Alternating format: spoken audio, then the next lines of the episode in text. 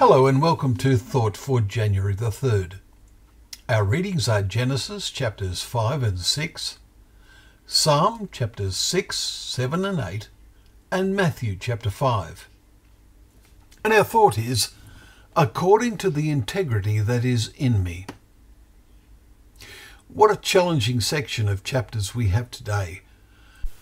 Our thought is taken from David's seventh psalm. It is largely a prayer. Can it be our prayer too? Judge me, he says, O Lord, according to my righteousness and according to the integrity that is in me. O let the evil of the wicked come to an end, as we read in verses 8 and 9. Can we, and dare we, pray as David did? Judge me, O Lord, according to my righteousness and according to the integrity that is in me? As we read on in the Psalms, we see how David's sense of his own righteousness changes. He desperately appeals to God, Hide your face from my sins and blot out all my iniquities. Create in me a clean heart, O God, and renew a right spirit within me. Cast me not away from your presence. We read this in Psalm 51, verses 9 to 11.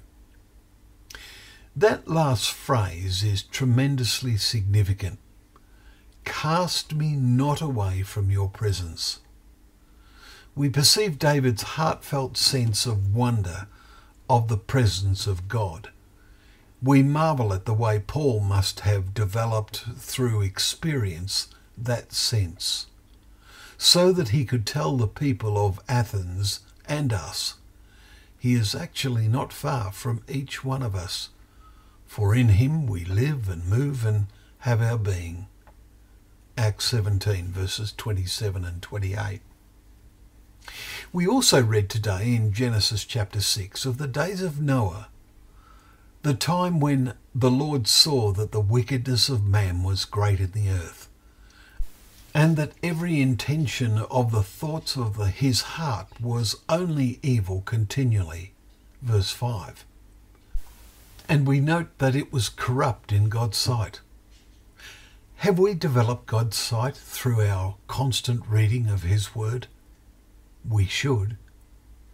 As we continue our reading in Matthew this month, we will see the words of Jesus about the days of Noah chapter 24 and verse 37, that as it was in Noah's days, so shall it be in the days of the coming of the Son of Man. For as in those days before the flood they were eating and drinking, marrying and giving in marriage, until the day when Noah entered the ark, and they were unaware until.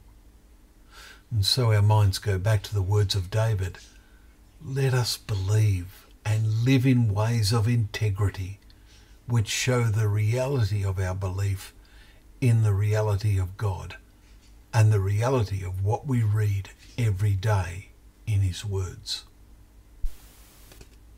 Well, thank you once again for joining us for Thought for the Day, where together we can open up the pages of His Word, knowing that that Word is a lamp to our feet and a light to our path. Thank you.